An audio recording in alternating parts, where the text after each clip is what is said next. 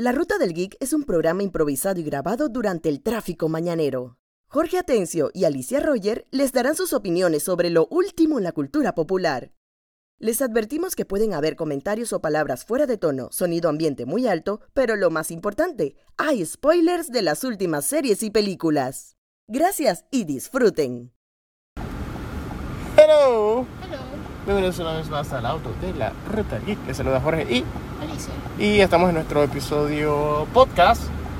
Sí, nuestro pequeño, pequeño entre comillas, resumen de las noticias que, que van saliendo en el mundo geek y de la nerdada.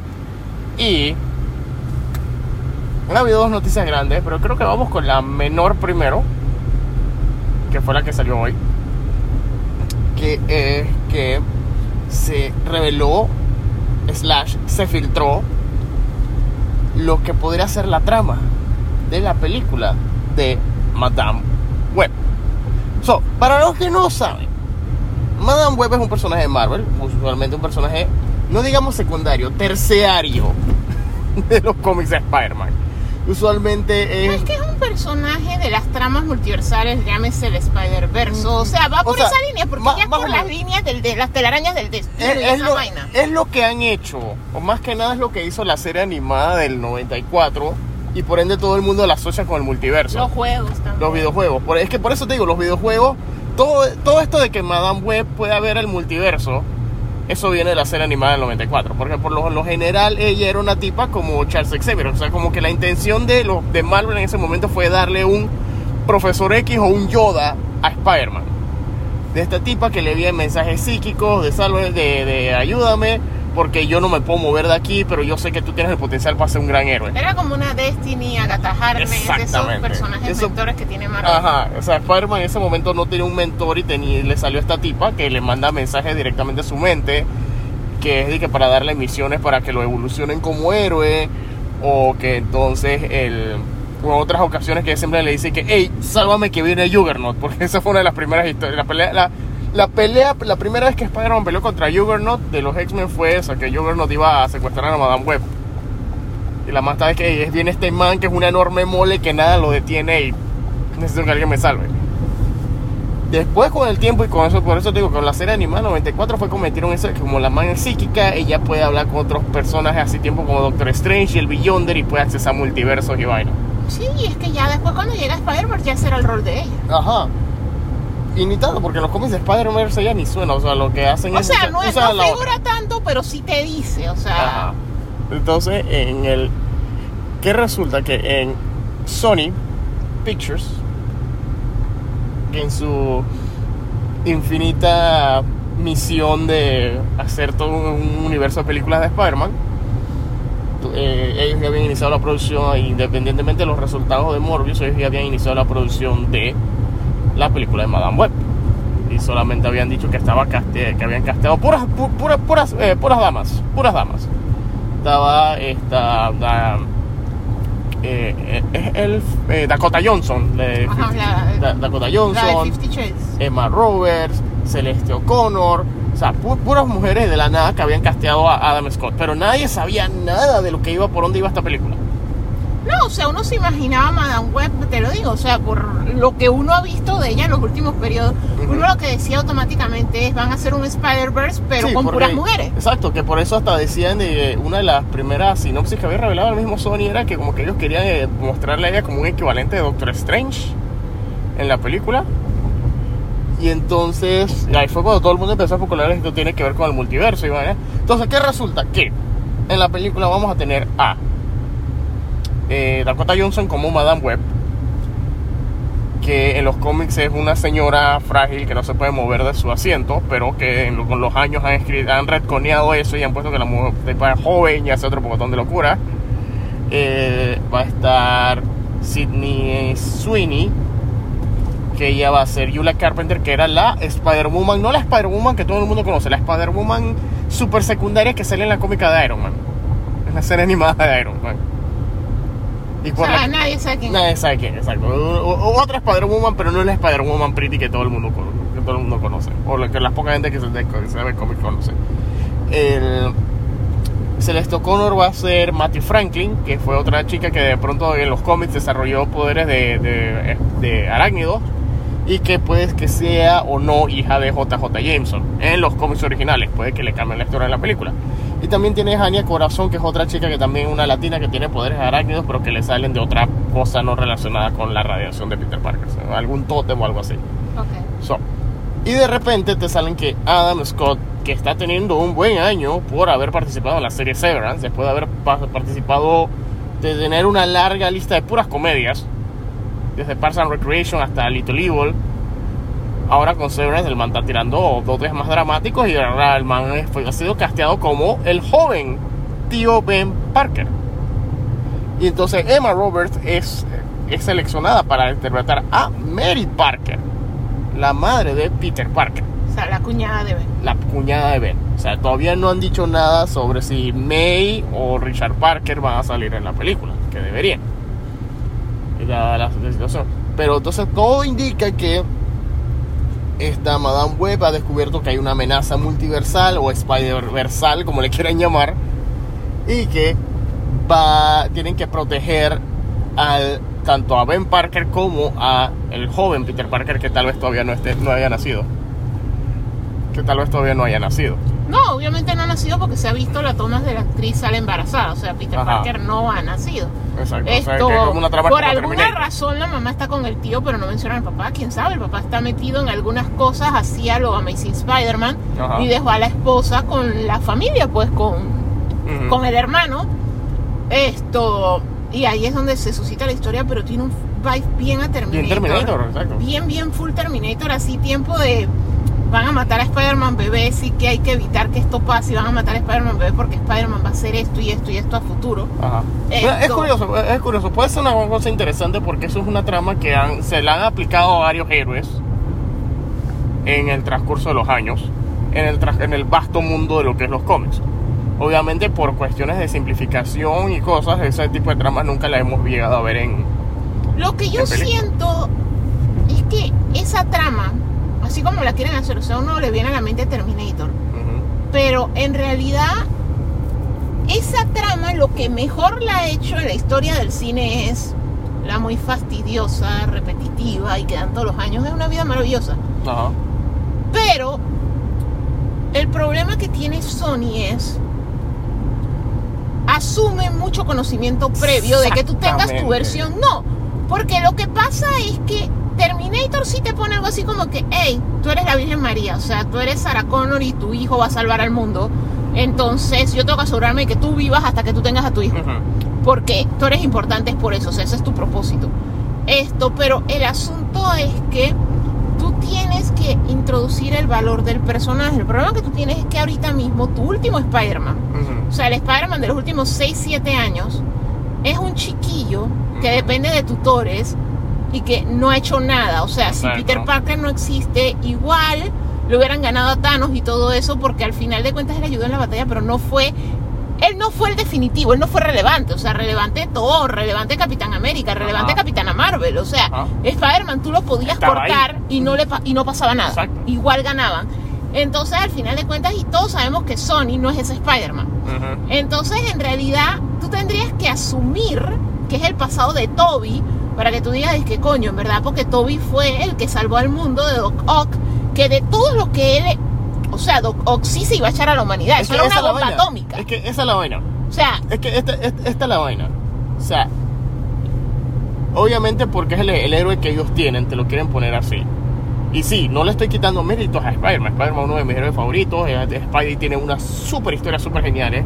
Ha sido participante relevante en más de cuatro eventos, tanto en cómics como series animadas y películas. Está cool.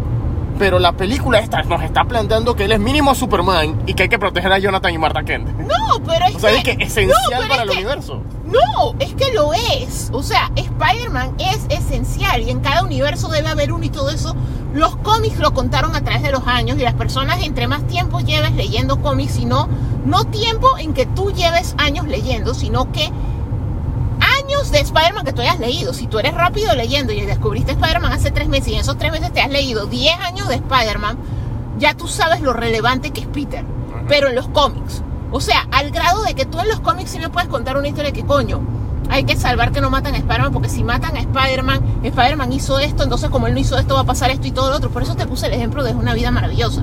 Es una vida maravillosa, te cuenta la historia del man, Ajá. tú ves cuando él salva al hermano de ahogarse, tú ves todo lo que él hace.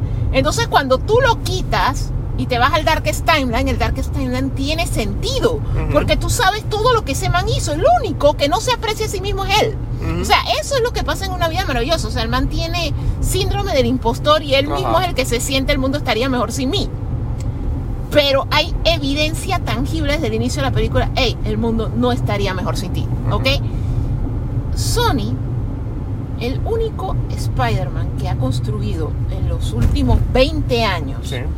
que tú sí puedes sentir, coño, si este man lo mataban bebé y no estaba cuando hizo esto, el mundo se va al traste, es el de Toby, porque Sí. Toby sí en su segunda película tuvo una amenaza que sí era de ese nivel, o sea, lo que creó el Doc Ock, o sea, ese sol en su Ese mano, sol en ese, su mano. El precioso tritium. ah, eso que él creó, o sea, sí podía causar un nuclear winter, o sea, Ajá. sí era una amenaza de ese nivel. Pero creó un agujero negro. Exacto, o sea, para todos los efectos, o sea, ese man sí hizo algo que coño, o sea, si no hubiera estado Peter y la relación que él tuvo con Peter porque es su estudiante y todo eso, Y- que es lo que lo convence de pelear contra la, eh, la inteligencia artificial que lo estaba controlando, que es lo que lo hace echar para atrás y sacrificarse y salvar todo. O sea, si no está Peter, Exacto. Doc Ock se hubiera echado el mundo y si hubiéramos quedado en un mundo Mad Max post-apocalíptico y todo se hubiera ido al traste. Exacto, o sea, eso que- sí. que- que eso pero, justifica pero por qué- Amazing Spider, que eso justifica Que la esto existencia de justifica- esta película. Ajá, que eso justifica también la misma, la misma muy vilipendiada Spider-Man 3. O sea, la gente quiere a Spider-Man porque la gente se supo que este man salvó ah, no, pero independientemente de eso, te estoy hablando por el contexto de Madame Web, ¿no? Ok. Luego tú vienes con un Amazing Spider-Man que le ganó a puros villanos que honestamente Damage Control con un poquito más de presupuesto les ganaba. O sea, e- en verdad... El, el- el man evi- eh, oye, el- man evitó que ci- ciudad, la ciudad de Manhattan se convirtiera en una ciudad de lagartos mutantes. Dale respeto a él. O sea, man, eso lo pudo haber resuelto Damage Control. Y con Electro que el man desde, eh, causó súper apagones que el man estaba- prácticamente tenía aviones que se iban a estrellar. Man, tres chiquillos, bueno, dos, Dos. chiquillos y su perro llamado Ned, descubrieron, arreglaron eso con la mejor versión de todos los villanos. Y estaban cinco a la vez. O sea, al final de cuentas, no, en ese momento no fue algo tan trascendental. No sé si me explico. Entonces, si no está Spider-Man, no pasa nada. Ese es el punto al que yo te voy. Si no va Spider-Man, no pasa nada. Tú tienes que haber construido, para tú contar una historia así como la de John Connor, tú tienes que haber construido un mundo. Ellos lo que no lo quieren construir, lo que te quieren decir es lo importante que es Spider-Man.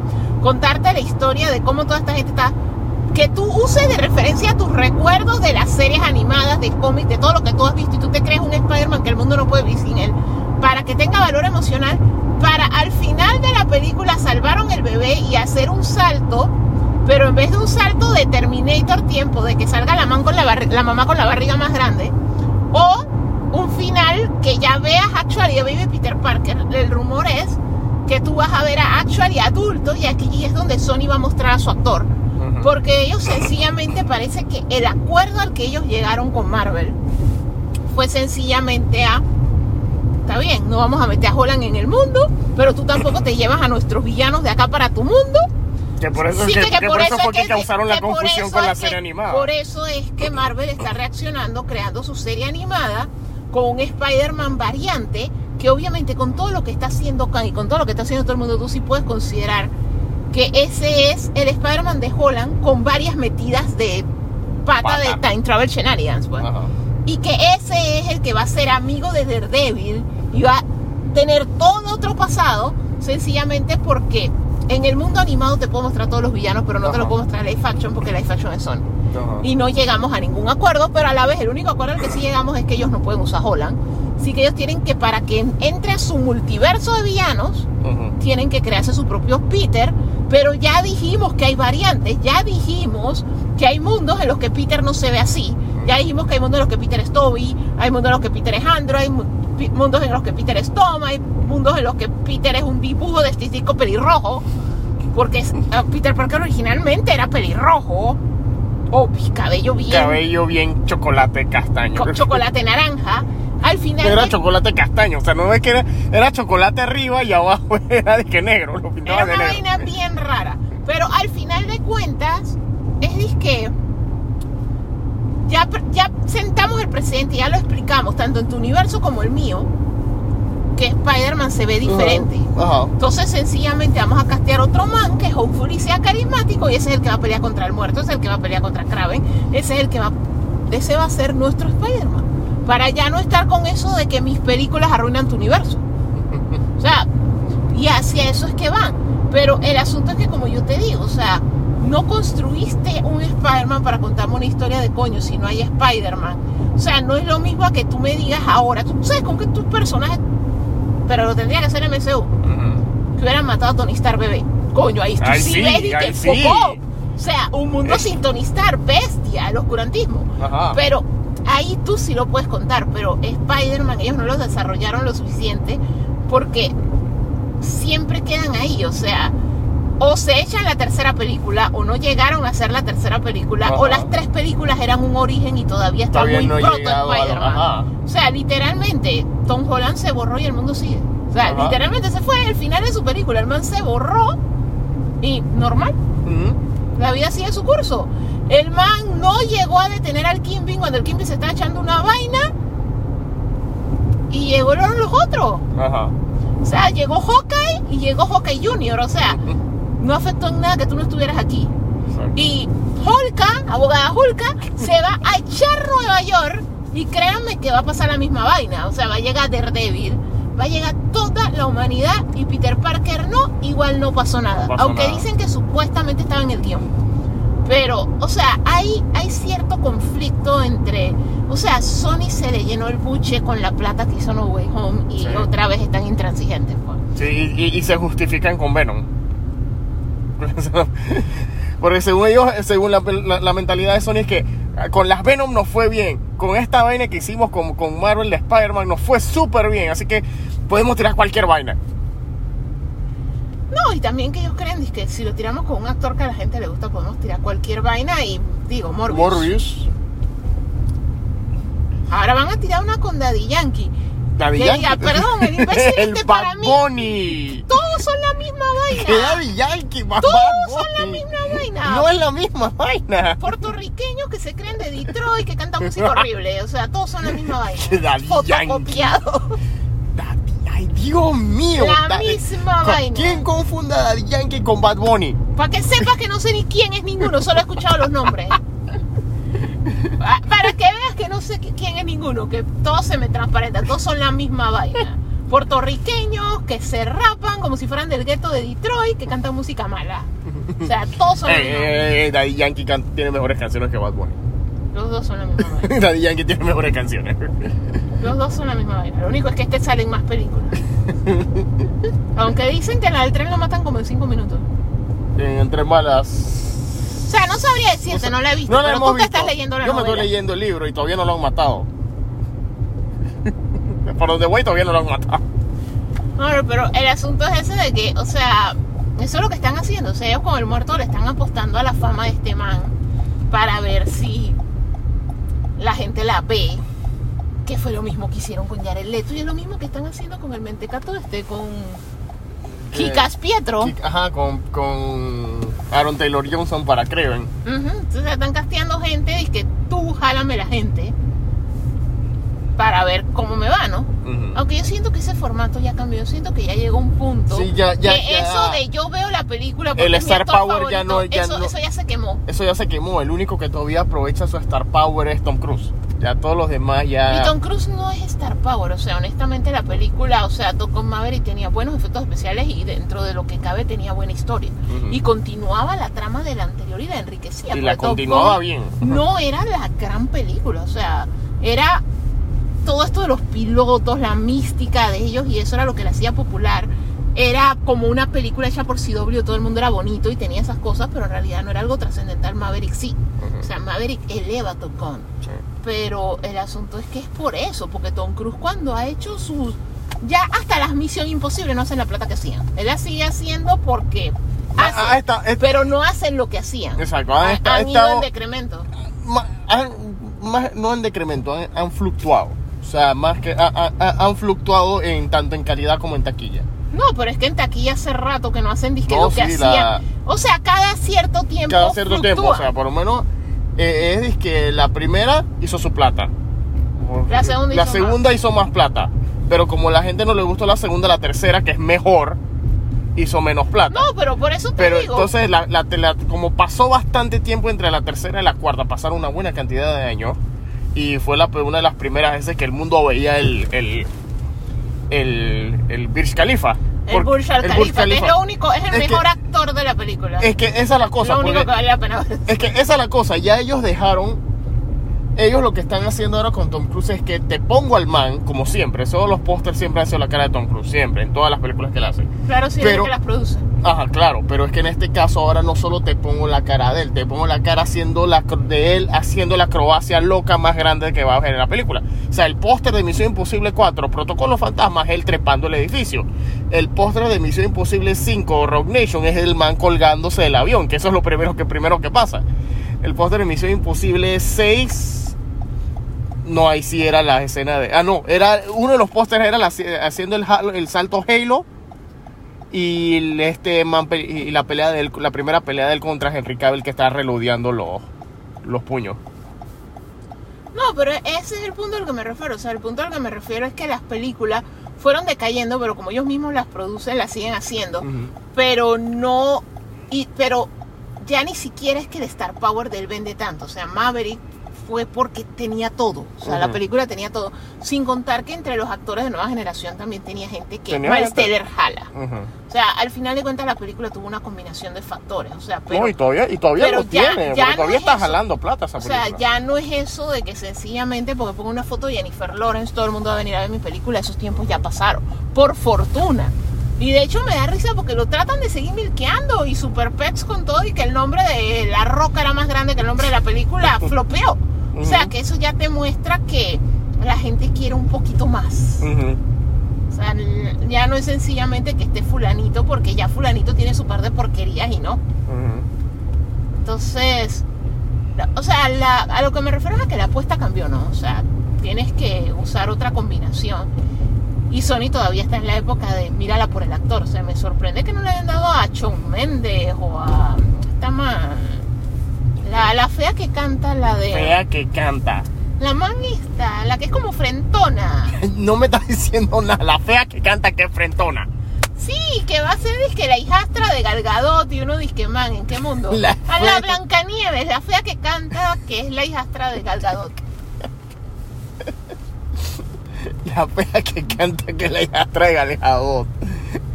La, la de West Side Story. Ah, ok, esta Segler, La que dice que lo- Rachel Segler. lo- los sexual counselor advisor vainas sí son necesarios a diferencia de lo que decían ciertos actores. Ok.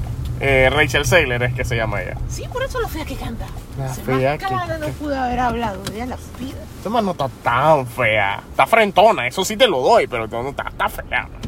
O sea, para los papeles que le dan, por favor, María era preciosa. María West Side Story. María, la original, pues. Ajá. María era, o sea, es que le dan papeles de gente simpática y entonces ¡Qué huevo! después hacen esa vaina de que es Blancanieves, que es la más bella del reino. Que entonces se supone que la madrastra está celosa de ella y tú dices que man, es Gal- Gal Gadot, freaking es Gal casi- bueno, sí, eso tiene todo. Gal Gadot versus Gal Gadot no la debe. fea que canta. o sea, Gal Gadot no puede estar celosa de nadie. Gal Gadot está celosa de la fea que canta. Ahora venimos. Cinco minutos más tarde. Volvimos. Caballeros. Y. A ver. Eh, voy a dejarlo de las decisiones de Warner para el siguiente bloque. Ok, Así que vamos a hablar de algo aquí un poquito más light. light. Dentro de lo que se cabe. Ok. Porque ah, en esta semana el productor Jason Bloom de Blumhouse Entertainment, que es una compañía de, de produ- productora de, de cine que se Que se ha hecho muy fuerte por terror, más Ajá. que nada, porque ellos son los de La Purga, Exacto. son los de las películas de Jordan Peele. No, Ah, ya no. no, no, no, ellos no son los de Jordan Peele. Jordan Ah, Peele mira, tiene yo su siempre pensé que ellos eran los de No, Jordan Peele tiene su propia Out, productora. sure? No, yo creo que Get Out no está en esa vuelta tampoco. Ah, ok. Eh, Jordan Peele él tiene su propia productora que se llama Monkey Paw. Mira, Yo siempre pensé El que por lo logo se parece. Get Out era El, de... el logo de ellos, Oh, blimey. ajá, el logo de ellos de, de cómo se llama de Blumhouse se parece al de Monkey Paw. O por lo que por eso yo también creo que por eso también que Blumhouse cambió el logo en, en- para Black Phone. Eh, fuera de eso, ok, pero pero Blumhouse Entertainment ha estado creciendo bastante.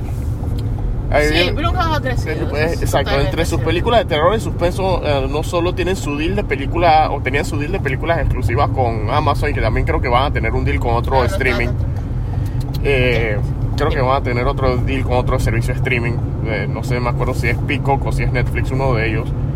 Y eh, también están eh, publicando libros también. Tienen un libro que Sí, se llama... crearon una editorial. Una editorial, Blumhouse, eh, y tienen una editorial que se llama Blumhouse Books o Blumhouse eh, Publishing, que nosotros casualmente compramos un libro de ellos sin saber que era, sin saber que era de era ellos. de ellos. Ahora vamos a tener que revisar toda nuestra biblioteca para ver qué más tenemos de ellos y no nos hemos dado cuenta. No creo. No creo. Yo creo que ese es el único que tenemos. ahí. Ok. Eh, so, Bloom- eh, Jason Bloom publica en Twitter y en Instagram una foto de que están creando unos animatrónicos con la legendaria compañía de efectos especiales Jim Henson, conocido por sus trabajos con los Muppets, Plaza Sésamo, las Tortugas Ninja.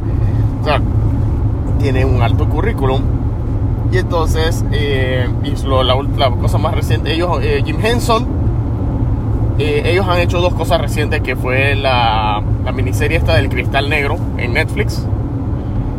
Y la de lo que mató a las marionetas, creo que se llamaba. La de eh, Melissa McCarthy con unos puppets. Ok.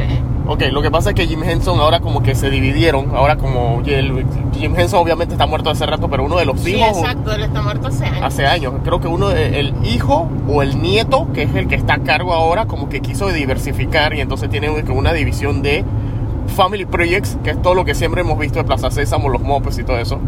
Y una división ya de que cosas para adultos que son atrocidades, como esa cosa que hizo Melissa McCarthy, de, de quien mató a los puppets. Eh, Bueno, es que en realidad ellos no hacen las historias ni nada. Ellos hacen los puppets. exactamente. O sea, que si tú los contratas, o sea, que tu película sea mala, no es culpa de ellos. Exactamente. So, entonces, en este caso en particular, él publica que están trabajando con Jim Henson. Publica una foto de que hay un técnico creando unos animatrónicos con un molde muy parecido a Freddy Fazbear de los videojuegos de Five Nights at Freddy's. Que estos son estas series. Bueno, en realidad no es que es muy parecido, es Freddy Es- Fazbear. eh, exacto. o sea, literalmente, o sea, se, se ve la carita, se ve el, El sombrero. sombrerito, se ven los piececitos, o sea, es Freddy. Ajá. O sea, literalmente lo que pasa es que Blumhouse tiene los derechos para hacer Five Nights at Freddy's hace años. Hace años. Lo que pasa es que el creador de Five Nights at Freddy's es de estos creadores que es muy estricto. O sea, él quiere que su obra la adapten bien y Exacto. con su justo derecho, ¿no? Es como Neil Gaiman con Sandman. Es como Neil Gaiman con Sandman, o sea, él estaba protegiendo su obra, o sea, su obra tiene ciertas peculiaridades y es el hecho de que se hizo más popular que nada con niños Ajá. gracias a estos youtubers que streameaban mientras jugaban y era bastante chistoso porque lo que pasa es que los juegos de at Freddy's tienen muchos jumpscares, o sea, que ver a alguien jugarlos da risa porque esa persona constantemente va a estar reaccionando a sustos, ¿no? Entonces se hizo muy, muy, muy popular con los niños. Más que nada también porque es como este tipo de contenido prohibido, así como cuando nosotros éramos niños y veíamos Freddy Krueger. Eh, eso es lo que Five Nights at Freddy para los niños y adolescentes actuales, que es estos juegos que obviamente los padres que no saben y eso asumen que son para niños. Sí, porque ven el osito en la Ve- ve los portada. animatrónicos y eso, y no, honestamente, tú ves la portada y tú automáticamente deberías saber que es de horror. Ajá. Pero tú piensas, ah, son estos personajes de tiempo de y esto, o sea, esto es todo cute. Ujú. Y honestamente, no es cute at No, all. no, para O sea, nada. es una vaina Horrible. horrible. O sea, para los que no saben, los videojuegos de at Freddy's son básicamente estos videojuegos que en esencia tú eres un guardia de seguridad de una, un restaurante que, como Chucky Cheese que está lleno de animatrónicos y tú simplemente tienes es que vigilar que no pase nada de noche, pero durante cinco noches ves que los bichos se están moviendo. En realidad ni siquiera cinco noches, es una noche, son cinco a seis horas. O sea, es tu primera noche en el trabajo como el guardia de seguridad nocturno de un restaurante como Chuck E. Cheese, pero es un restaurante que ya tiene una historia notoria. O sea, ya pasaron, hubo muertes, lo cerraron varias veces, lo volvieron a abrir y tú eres el guardia de seguridad nocturno. Entonces tú comienzas a trabajar, entonces tú tienes cámaras vigilando los lugares donde se guardan los animatrónicos. Tú comienzas, tú tienes material que te dejó el guardia de seguridad anterior, en el que obviamente te señala que pasan cosas y él te da tics como vigila Foxy o haz tal cosa, tal cosa, y tú vas vigilando y suddenly tú comienzas a notar que estos bichos se están como moviendo. Entonces tú dentro del juego, es uno de estos juegos que tú sencillamente haces clic, no es que tú caminas ni nada, sino que tú tienes acceso a las cámaras. Esto, ciertos animatrónicos, es como si jugaras un 2-3 pan con queso. O sea, si tú los estás viendo, no se mueven. Esto, hay otros que se mueven independientemente de que tú los veas y hasta saludan a la cámara y vaina. Y el asunto es que tú lo único que tienes es un flash. la- tú tienes tus luces, que tú puedes prender tus luces. Y tú tienes una puerta que la puedes cerrar. El problema es que tú tienes una cantidad limitada de energía.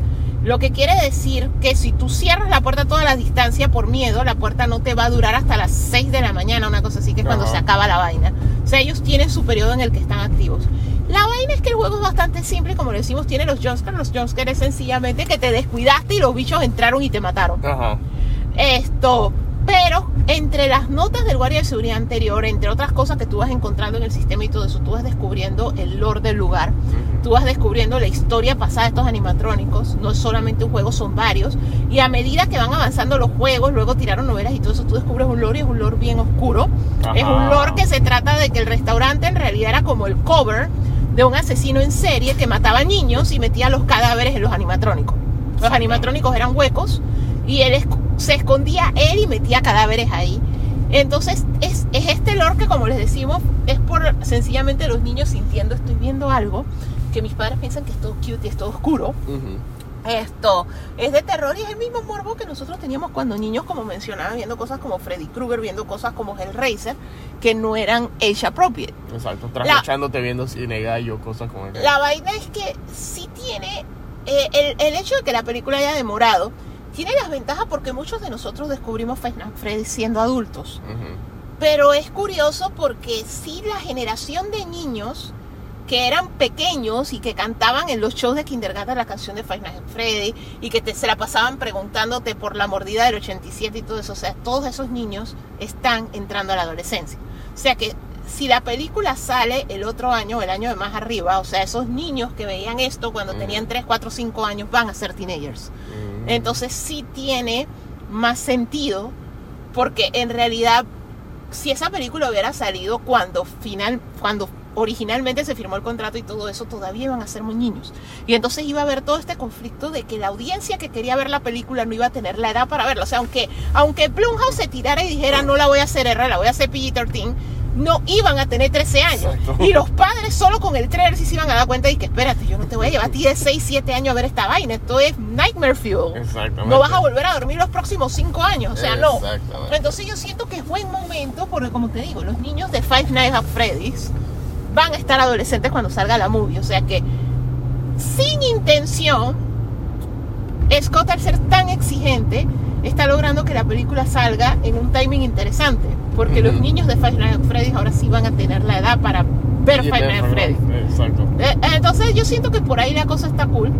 O sea, yo sí espero que la película tenga casualmente lo que todos amamos de Five Nights at Freddy's, que es el lore, Ajá. el gore y Ujú. todo esto, porque honestamente es lo que hace Five Nights at Freddy's, Five Nights at Freddy's. O sea, Ujú. Si lo suavizan, no va a ser, va a lo, mismo, mismo, pues. Entonces yo por ese lado sí espero que, o sea, no, no lo toquen mucho por ahí y sí, lo- sí lo dejen ser, pues. Exacto. O sea, eh, eh, eso es lo que yo más espero con at Freddy's.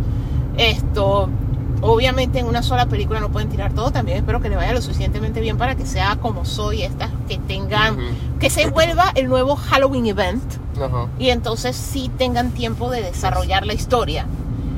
Esto, porque en realidad es, es una de las mejores historias de terror de, hecho, los últimos años. es- de hecho, han habido tantos intentos y tantos desacuerdos con los guiones de adaptaciones de Five Nights at Freddy's que prácticamente han salido clones de Five Nights at Freddy's. Sí, han salido salir. clones porque saben que la historia tiene potencial. o Ajá, sea, de hecho salió la película esta de los Banana Splits, que prácticamente es así, literalmente dijeron que era un, un guion para una película de Five Nights at Freddy's, pero, pero como que no lo aceptaron. no lo aceptaron, así que decidieron fue adaptarlo a los personajes estos de Hanna-Barbera de los Banana Splits.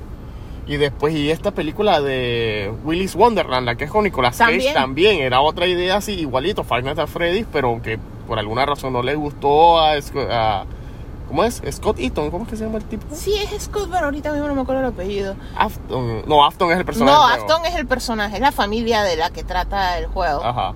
No, pero en verdad, o sea, lo que pasa es que la premisa tiene potencial. Mm, Pero el asunto es más que nada eso de que, o sea, la premisa tiene súper potencial, pero la tienes que hacer bien. Ajá. O sea, e- ese es todo el, el asunto, que la tienes que hacer bien. Y es lo que... Scott Caf Ca- Scott Cotton. Cotton. Scott Eh, Cotton. eh, el asunto es que, como lo decíamos, o Scott sea, Cotton es el creador del juego, que es el que siempre ha tenido bastante propiedad y... O sea, él es, due- él es dueño Él de su juego. Él es como. J.K. Rowling con Ajá. Harry Potter. O sea, él lo tiene que aprobar y como los decimos. O sea, lo que pasa es que es bastante oscuro. También hay que ver Blumhouse. Como les decíamos, o sea, la película muy probablemente parte de la diferencia creativa es eso de que debería ser R, Ajá. pero para que lo pueda ver la audiencia meta tiene que ser PG-13. Exactamente. Entonces, me imagino que parte de los conflictos vienen ahí porque cómo manejas, porque como les decimos, es bien dark. O sea, el juego es bien oscuro. O sea, como les decimos, es muerte de niños, fantasmas, infierno. La- las visuales son súper fuertes. Sí. Entonces es disque cómo mantenemos el tono respetando la franquicia, cómo contamos este lore tan oscuro, pero que a la vez la puedan ver por lo menos adolescentes de 13 años. Y que ah, obviamente si tú le haces PG-13 ya queda a la discreción de los papás decidir que chuzo, mi niño tiene 8 años pero es súper fan de esta vaina y lo llevo y que ya queda a criterio porque hay niños que eso no les va a dar ni hipo. O sea, hay niños que son así mientras que hay niños que coño, si los llevas te echaste su vida. Entonces, pero ya quedaría a la discreción de los padres, que yo me imagino que es la apuesta que quiere Blumhouse porque Blumhouse quiere su plata. Claro. Porque es una franquicia que le salió cara a comprar y hacerla bien va a salir cara de producir. Sí. Que ese es el otro detalle, o sea, hacerlo bien no, No, y es por lo que se ve, por lo que se ve en la foto, ok, ese diseño es como un diseño, lo que está haciendo ese, técnico, o sea, la foto es más, más que nada lo que compartió Jason Blum, es, es un, es un escultor tomando la, la referencia, o sea, no es que esté haciendo él No, animatrónico sí, es chiquito. Lo que Ajá. pasa es que ellos van a tener que hacer varios animatrónicos. Porque, y era algo que hablaba Tracy Fiends cuando hizo su video de ah, analizando. Ajá. Es el hecho de que en todas Banana Splits y eso es gente adentro, o sea, son Exacto. botargas. Ajá. Al final de cuentas, no son per se animatrónicos, pero sí tienes que tener el animatrónico para que en ciertas escenas el movimiento se vea como un animatrónico. O sea, un Sí. animatrónico no se mueve. Es lo mismo que pasa con el puppet de Baby Yoda. O sea, al final de cuentas, tú sí tienes que tener a los animatrónicos principales, a Freddy, a Fox y a Chica, sí los tienes que tener en animatrónico y hacer la combinación de animatrónico, probablemente con CGI y probablemente también con personas disfrazadas. Aunque dentro del Lord de Final Freddy, como lo decíamos, esos animatrónicos sí en, determinados momentos tienen gente adentro. De hecho, usualmente matan a la gente que tienen adentro, pero, Exacto. pero sí en, en determinados momentos. O sea, son como el Mickey Mouse de cuando tú entras a Disney, el primer Mickey Mouse que tú ves es el que se le mueven los ojos, que los ojos son animatrónicos. Exacto. Eh, pero hay una persona adentro, o sea, sí es alguien disfrazado de Mickey Mouse como todos los otros Mickey, pero los ojos son un animatrónico y eso es lo que hace que ese Mickey se vea más real. Porque los otros tienen los ojos dead, pues los Mm. ojos de una botarga no se mueven, pero este en particular sí, pues. Entonces, así eran esos animatrónicos, o sea, eran robots, pero que para muchas funciones sí debían tener un popetier adentro. Entonces, si hace sentido, yo creo que Blumhouse está yendo es por ese tono de tengo los muñecos, pero también en, algún momento van a ser actores. Y como te digo, no viola el lore. El Ajá. lore siempre fue así. Ellos fueron hechos para tener gente adentro. Que mataran a la gente son otros 500 pesos. Ellos son especiales. Ellos son especiales, pues. ¿Qué te puedo decir? No, en verdad, o sea, es que at Freddy's es bien, bien particular. Bien, bien particular, Pero, pero es una buena historia, o sea, son pésimos videojuegos, en su mayoría los juegos son malísimos, están todos rotos, y muchas veces en realidad tú los pasas por suerte. Ajá. O sea, son de esos juegos que es que después de como cinco pasadas ya el juego como que se dio cuenta y te tira una fácil que eh, eh, era como Candy Crush. La gente dice que eh, el poco de boomers, las abuelitas y que soy lo máximo en Candy Crush y no, es que si tú perdías cierta cantidad de veces el juego te lo tiraba fácil y ya solo con dos movidas ganabas. Ajá. Esto así mismo es, hay, hay veces que tú ni siquiera sabías que, hey, ¿cómo lo pasé? Esto, pero el lore detrás, o sea, esos fueron de esos juegos de celulares y hay un montón, porque luego Sí, salió sí, Granny, salieron- luego salió Piggy, El de ahora la tinta, el de la tinta se. Bendy. Bendy. estos son una serie de juegos que más que el juego es el lore detrás. Ajá, y que es un lord todo y siniestro. que son unos lortos oscuro. siniestros, oscuros. Y entonces queda risa que pasan desapercibidos porque los papás dicen que es un juego de celular. Ajá, pues en niños". especial Bendy, Bendy, que el di- muñequito se parece a Mickey Mouse prácticamente. Sí, es como un Dark Mickey Mouse. Ajá, después tú, tú, tú compras eso, vas hasta, bueno, es que en Hot Topic, en una tienda Hot Topic nada te debería sorprender, pero tú ves que tienen t-shirt, muñequito, hay de todo. Y entonces cuando, y, y se lo compran, los padres se lo compran a ellos mismos, para los niños y de todo, y no, no saben qué, qué es. Cuando después ven al niño con sus amiguitos hablando de eso, y se dan cuenta que sí, que este Bendy es un demonio, que no sé qué. No, es que usualmente los niños hablan es entre sí, o sea, los padres se dan cuenta si se meten, porque obviamente si tú eres el tipo de padre que you are involved, tú actually preguntas que, hey, ¿qué es lo que tú estás jugando? Ajá. Vamos a ver, y ahí es donde tú te das cuenta y que esta vaina es horrible.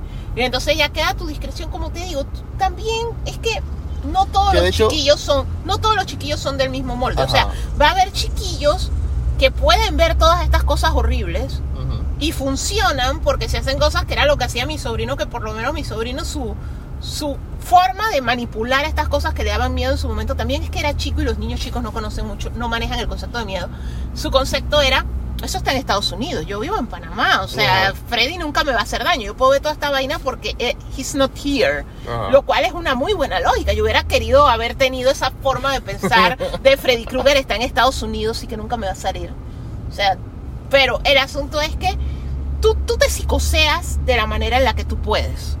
O sea, y al final de cuentas, eso es lo Que de hecho, mira qué curioso que esa es una de las tramas recurrentes y frustrantes a veces en una serie que hemos estado viendo que incluso recomendamos por TikTok y por Instagram, que es ah, Evil, que es prácticamente, o sea, es un estilo, un formato similar al de X-Files en el que es este grupo de personas que trabajan en la iglesia cuya misión es de denunciar o negar la- los testimonios de personas que dicen o que han visto posesiones diabólicas o que han visto Es supuestos que lo que milagros. pasa es que los exorcismos Ajá. son algo súper polémico, sin contar que es algo súper complicado y todo eso. Entonces la filosofía de la iglesia es, yo investigo antes, porque digo, esto puede ser epilepsia, esto puede ser un trastorno mental, esto puede ser otra cosa, antes de autorizar, ok, se aprueba un exorcismo. O sea, los exorcismos no es sencillamente tú dices que, hey, está poseído y ya te mandan al exorcista. O sea, eso tiene un proceso.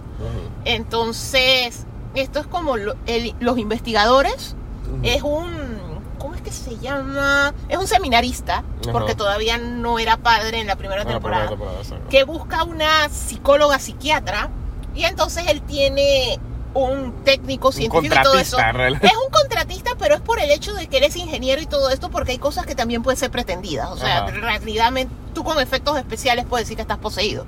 Entonces, son el team que va cuando Ajá. alguien solicita un exorcismo o algo así para investigar. Entonces ellos lo que te explican es el tipo de exorcismos, porque lo que puede estar poseído puede ser una persona, una cosa, un lugar y todo eso te van explicando el contexto y cómo ellos tratan de desmentir.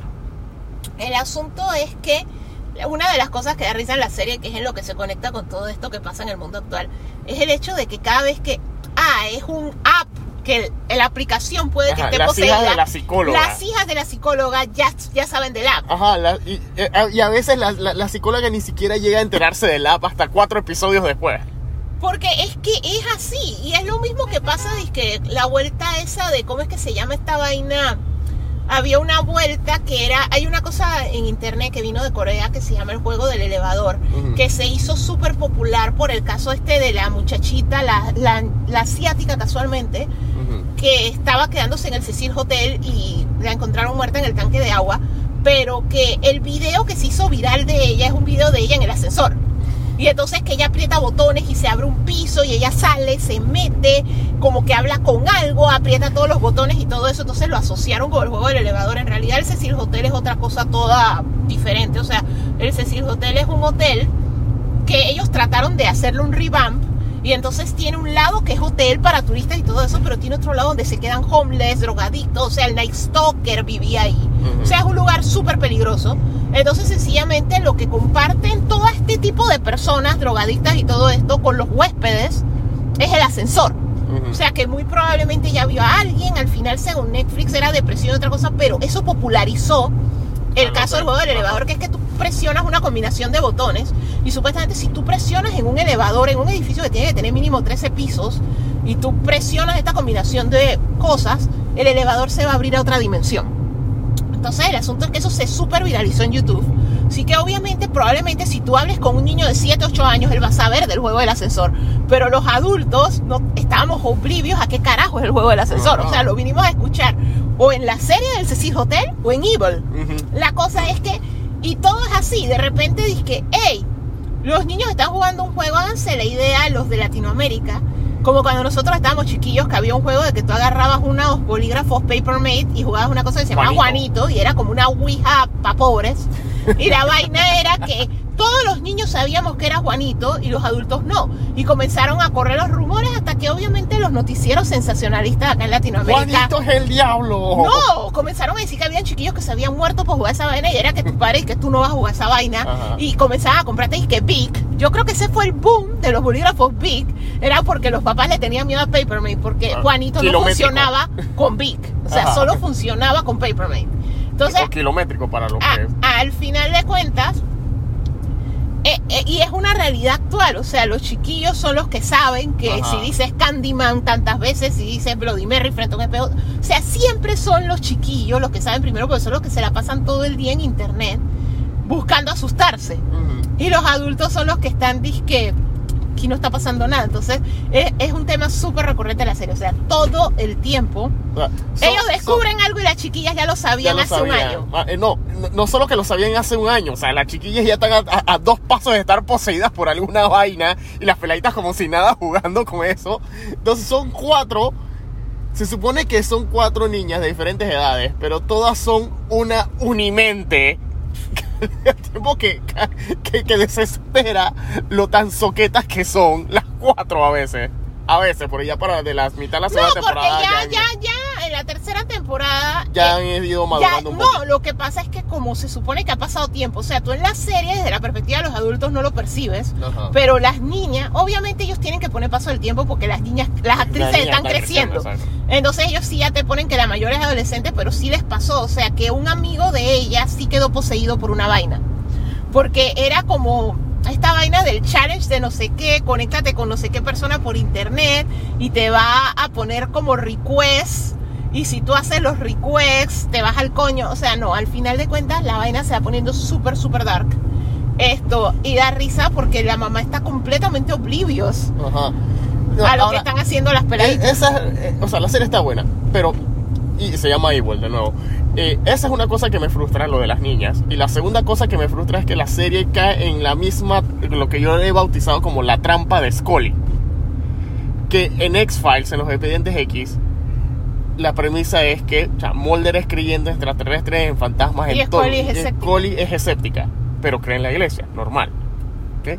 Ella, Sí, ella que es lo que es curioso, porque Mulder cree en todo menos en Dios. Ajá. Y Scully no cree en nada excepto en Dios. Ajá.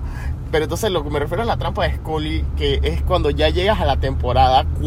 Cuando ya se pone absurdo que el Ajá. personaje ve de todo, pero Ve de todavía todo, no cree pero todavía nada. no cree. O sea, la man, la man todavía, la man le inyectaron, la clonaron, le hicieron de todo y todavía la tipa no creía en nada. No, al final Scully sí fue cambiando con el tiempo. De hecho, Sí, ella, la ella temporada tiene... 7. No, pero es que ella tiene un punto en la que ella narra cosas, así Ajá. como Mulder narra cosas al inicio del episodio así lo dice. Yo estoy dudando hasta de la ciencia por las Ajá. cosas que he visto.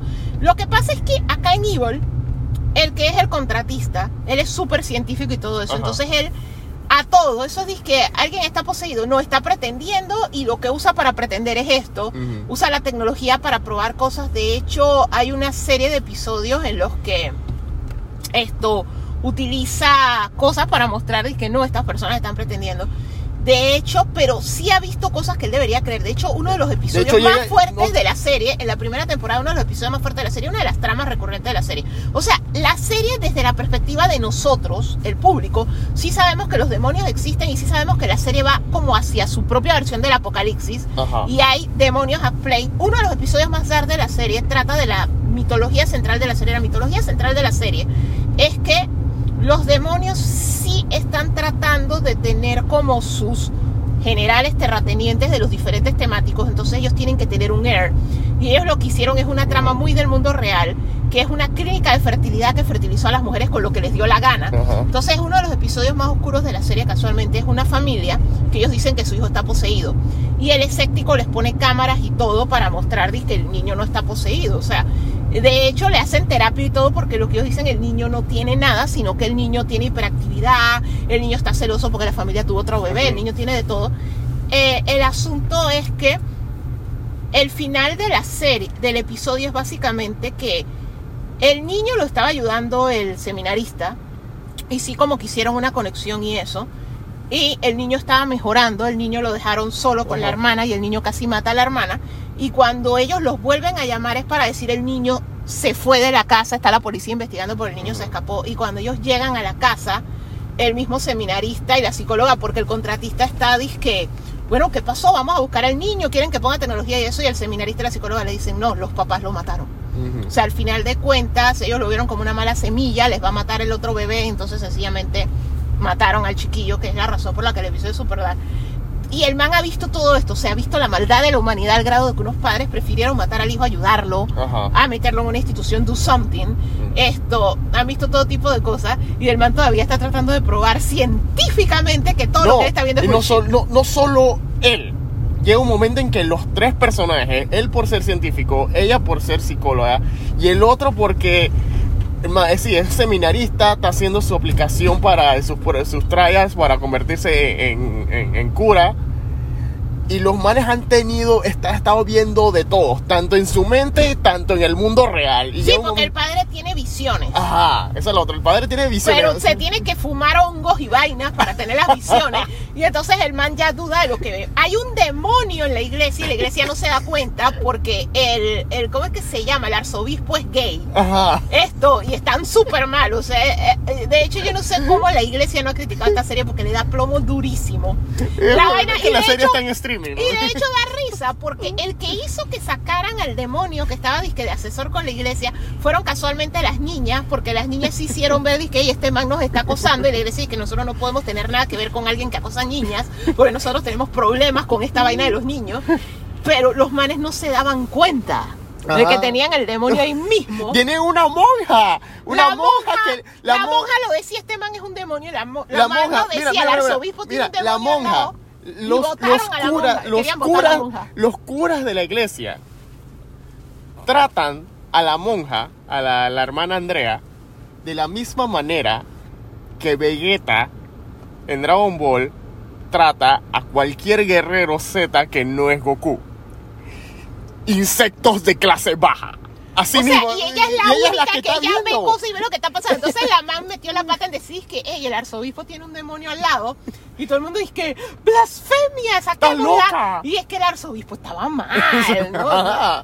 No, man, honestamente. el arzobispo estaba, eh, no sé, que el arzobispo es gay, que está enamorado de un man que se quería meter como un co- co- eh, colisionador de hidrones para... No, lo que pasa es que en un episodio ellos querían probar eso de los 21 gramos que el cuerpo pierde cuando te mueres. O sea, ellos lo que querían era meter a alguien en un- una habitación al vacío que con una pesa calibrada para ver si era verdad que cuando tú te morías bajabas de peso, que eso significaba que el alma tenía un peso y que el alma existía. Ajá. La vaina es que ellos meten a un padre ahí y la vaina es que el padre resucita, pero el peso le subió. Fue una vaina toda random. Y entonces la vaina es que no pudieron probar nada, pero al final cuando el padre revive, el padre lo mandan lejos y era porque el arzobispo no podía estar por él porque they were engaged with, with each other. Que por eso que yo digo que me sorprende que esta serie, o sea, vivimos en un mundo en que Gisar Martiriers tuvo que salir en HBO Ajá. y que trata, la- trata muy por encima la temática de la iglesia. Y yo no sé por qué ellos no han llegado. De hecho, me da risa porque ellos ya van por la mulefa y todavía no te han dicho que el villano es la autoridad. Ajá. Porque el villano de Gisar Material, sorry por el spoiler, es Dios. O sea, Ajá. no literalmente Dios. Dios se muere de viejo y queda de regente Metatron, Ajá. un ángel, y Metatron es el villano. O sea, la iglesia y la figura divina son Son bad guy. Por eso, es que, por Materials. eso es que Gizar Materials es inadaptable, porque la iglesia nunca lo ha dejado salir. De hecho, el libro lo queman y vaina. Que por eso es que la brújula dorada, cuando salió al cine, Hablan la de una autoridad y vaina y lo cambian. No, hablan dizque de. No, es- no es la iglesia. El no. ministerio. Lo llaman el ministerio porque no te quieren decir que es la iglesia. O sea, el villano en Gizar Materials es la iglesia católica. Ajá. Porque en realidad tiene que haber una rebelión porque al final de cuentas Gizar Material, la, Gizar Material Philip Pullman lo basó en El Paraíso Perdido. El Paraíso Perdido es un poema en el cual ser levanta la pregunta de qué tal si Lucifer era el bueno de la historia. O sea, de eso es que se trata El Paraíso Perdido de Milton. Entonces, Gizar Materials hace la misma pregunta. O sea, literalmente Laira Belacqua es como quien dice la reencarnación de Eva. Ella debe ser tentada y para que se mantenga la conciencia y el universo siga existiendo, ella debe caer ante la tentación. Ajá. Entonces, toda la premisa es que es la Iglesia Católica tratando de pararla para que ella no, caiga ante la tentación. Están tratando de parar la pubertad para que los chiquillos no, no tengan, no maduren y no tengan pensamientos sexuales para evitar que todo esto pase.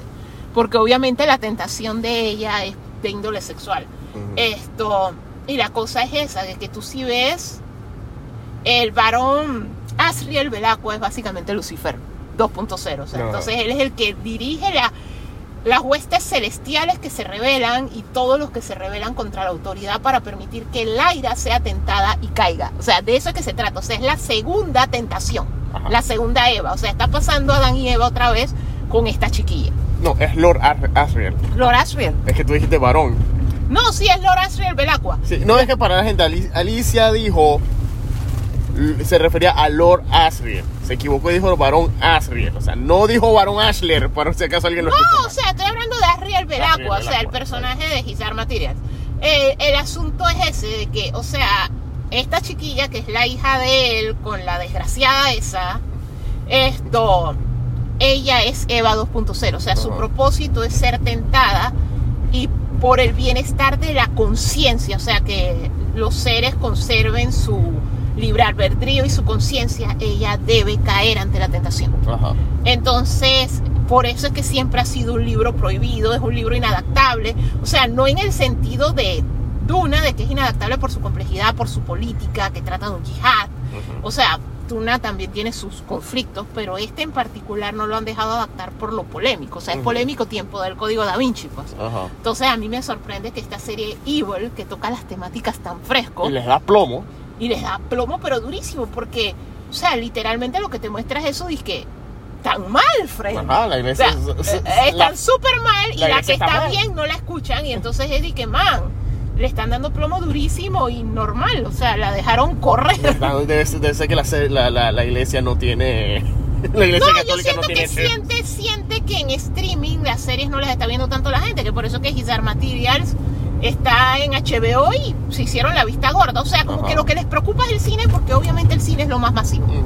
Pero sí, sí me llamó la atención porque en verdad dije, coño, o sea, la, la serie es bastante cruda. Obviamente, como les decíamos, está basada en ficción porque la serie apunta hacia un apocalipsis que para que se dé son una cantidad de demonios que tienen que estar en control. Y entonces da risa porque son disque el demonio del streaming, el demonio del app, El demonio del sexo. El demonio de la lectura. sexo, el demonio de la lectura. Y es una vaina, o sea, la, la serie tiene sus detalles fuertes y tiene sus detalles malos y tiene sus detalles estúpidos, como le decíamos, las niñas no son las únicas estúpidas. Yo a la psicóloga quisiera agarrarla y estremecerla A todos. Es que un momento que a todos dan ganas de. A- al contratista también porque dices que, dude, tú estás viendo toda esta vaina. Y todavía tú, todavía Y tú. todavía tú estás y que nada de esto es verdad. Ajá. O sea, de Eh, hecho, el man se metió en un club que es como si fuera un club de Bernians. Es un club underground de científicos que se la pasan probando que todo es mentira.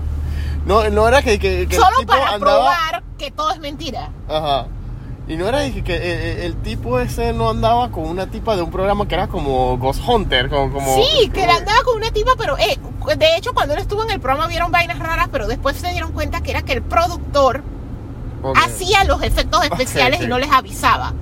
De hecho, inclusive les echó una sustancia tóxica que hizo que se desmayaran.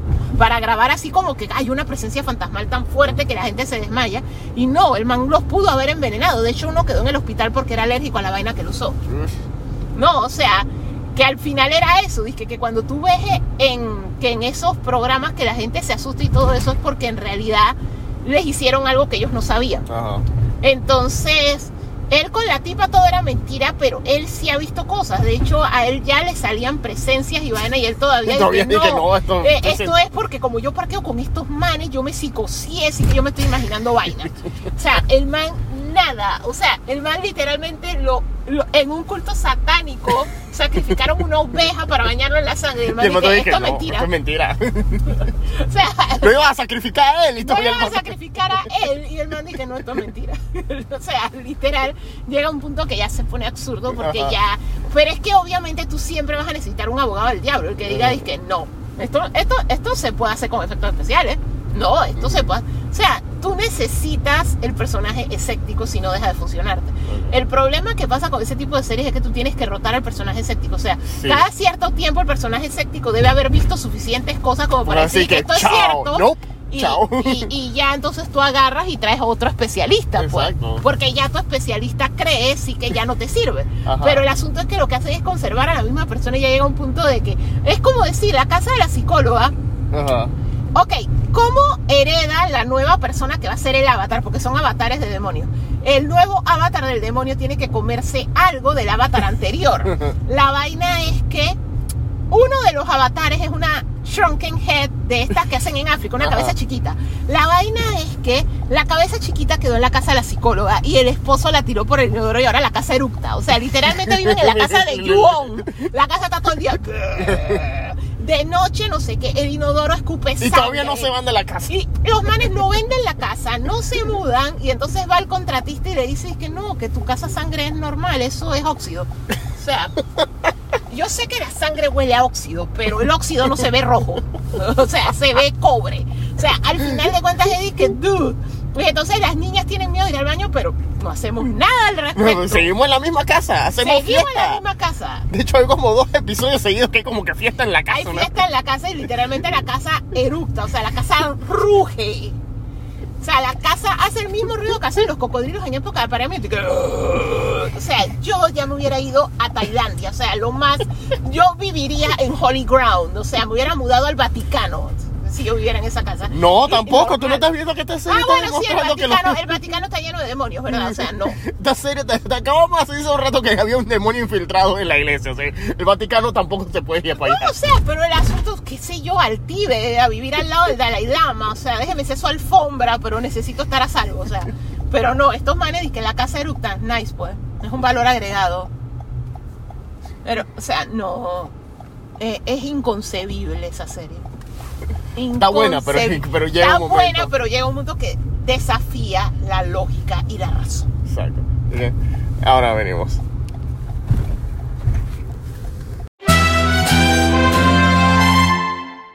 Y volvimos. Hemos vuelto. Y bueno, la- creo que la noticia grande de esta semana fue que, según un reporte de la revista The Hollywood Reporter, finalmente se está dando información o especulación de que finalmente Warner, Warner Brothers, el estudio, está evaluando qué hacer con la película de The Flash, con Ezra Miller, que aparentemente ha estado en un tour por Hawái, Islandia, un tour por el mundo, causando de todo tipo de cosas, desde cosas menores como robar alcohol, que fue por lo que finalmente lo han se le dio la orden de arresto, y otras cosas que van desde manipulación de menores, eh, portar armas, peleas en, en bares, pelea, eh, Ha hecho un poquito de todo. Ajá, posibles O secuestros, sea, ha hecho ha de todo. en un tour del terror. Un tour del terror. Entonces eh, la, la situación ha escalado a un grado que el problema, todo el problema es que, o sea, hay varios problemas. En este breve... Ezra Miller existe. Ezra eso Miller, sí eso es un problema. O sea, él ha estado causando esto. Ahora mismo se le han escalado los problemas o se le han revelado los problemas, pero él ha tenido toda esta situación de que, por lo menos ese incidente hace como dos o cuatro años que casi estrangula a una fanática que simplemente se le acercó para hablarle. O sea, él es violento, Exacto. él ha estado reaccionando, hay gente que lo llama un cry for help. Ajá. Él tiene una vendetta con el Ku Klux Klan, que bueno, ¿quién no?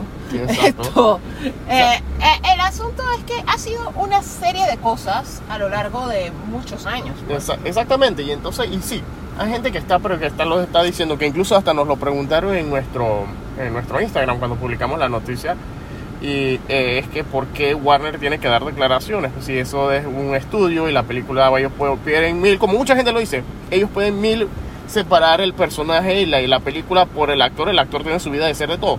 Es cierto, pero el problema es que este señor está... Es que no, es que no Es funciona, no, el- no funciona así. Eso no, es en este caso no que- funciona así. No, en ningún caso funciona así. O sea, literalmente, o sea, está bien, el personaje es el personaje, el actor es el actor. Ajá. O sea, eso aplica en el caso de que, por ejemplo, el actor que hacía de Joffrey en Game of Thrones, tú no tenías por qué odiarlo, él estaba actuando de este personaje detestable. En realidad Ajá. el chico en vida real era muy agradable. Exacto. Y es lo mismo que pasa con muchos actores que les tocan estos personajes que son sencillamente nefastos, como el man que es Homelander. Ajá. Entonces tú tienes que separar al personaje del actor a ese grado. Pero si tú tienes un personaje como Flash, Que es un superhéroe. que es un superhéroe, que es un superhéroe, porque esta es la situación que hay con Flash, es un superhéroe, que es parte de un grupo de superhéroes del que ya lo vimos en una película anterior, pero en este caso es la cara de una película Pero de no, 300 no, no. millones de dólares. No, 200 millones, 12, pero, pero- no, no me refería a eso. Solo déjame terminar una idea. O sea, a lo que yo me refiero es al personaje. O sea, Ajá. Tú tienes que tener cierto estilo de vida para representar a ciertos personajes. O sea, si tú eres un personaje heroico, sí, como te digo, una vez más, tú debes separar al grado de que tú no le vas a escupir al man que hace Homelander en la calle, ¿ok? Ajá. Pero al final de cuentas, tú estás representando un ícono del cómic, que es un personaje heroico.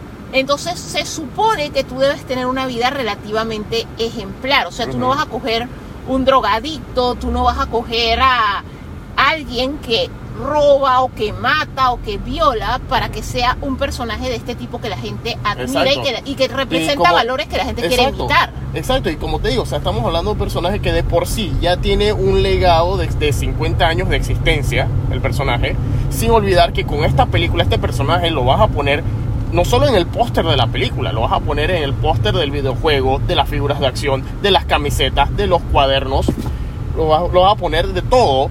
Y en este caso, que es incluso particular en este caso, porque ellos, debido a la trama que tiene la película y los poderes de Flash, el, el mismo actor interpreta al héroe y al villano al mismo tiempo.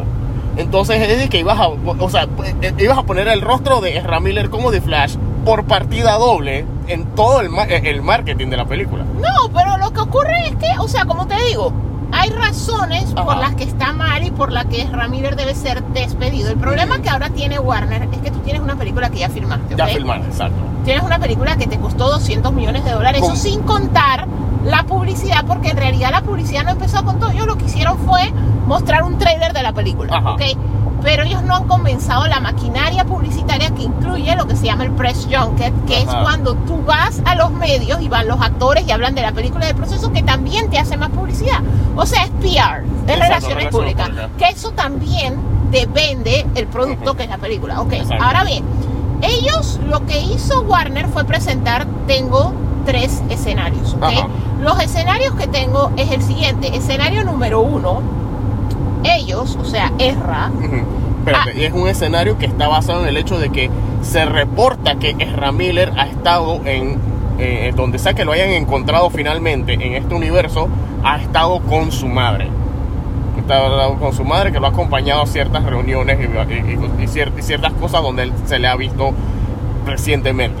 Ok, el asunto es que ellos, su opción uno es que él se disculpe y él explique por qué estaba en una rampage Ajá. haciendo todas estas cosas.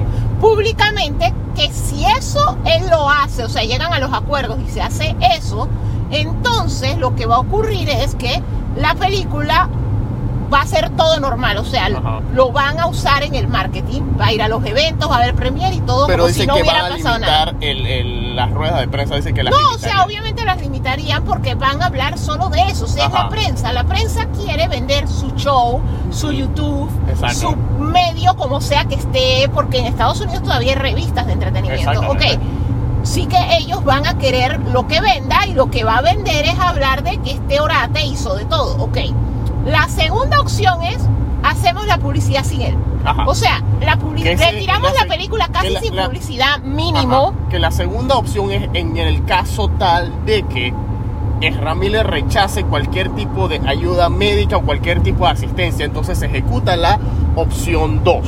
La opción 2 es básicamente, como les decíamos, la película se lanza básicamente sin publicidad y no se muestra la cara de él, no se hace ruedas de prensa porque en las ruedas de prensa, como decimos, solo les van a hablar de o sea, Ezra. lo- exacto, O los, sea, póster- la- los pocos póster que mostrarían serían un, ma- o, o el logo o de la película. Sería con máscara, porque al final ajá, de cuentas con máscara puede ser cualquiera debajo. O sea, Ajá. ya, punto.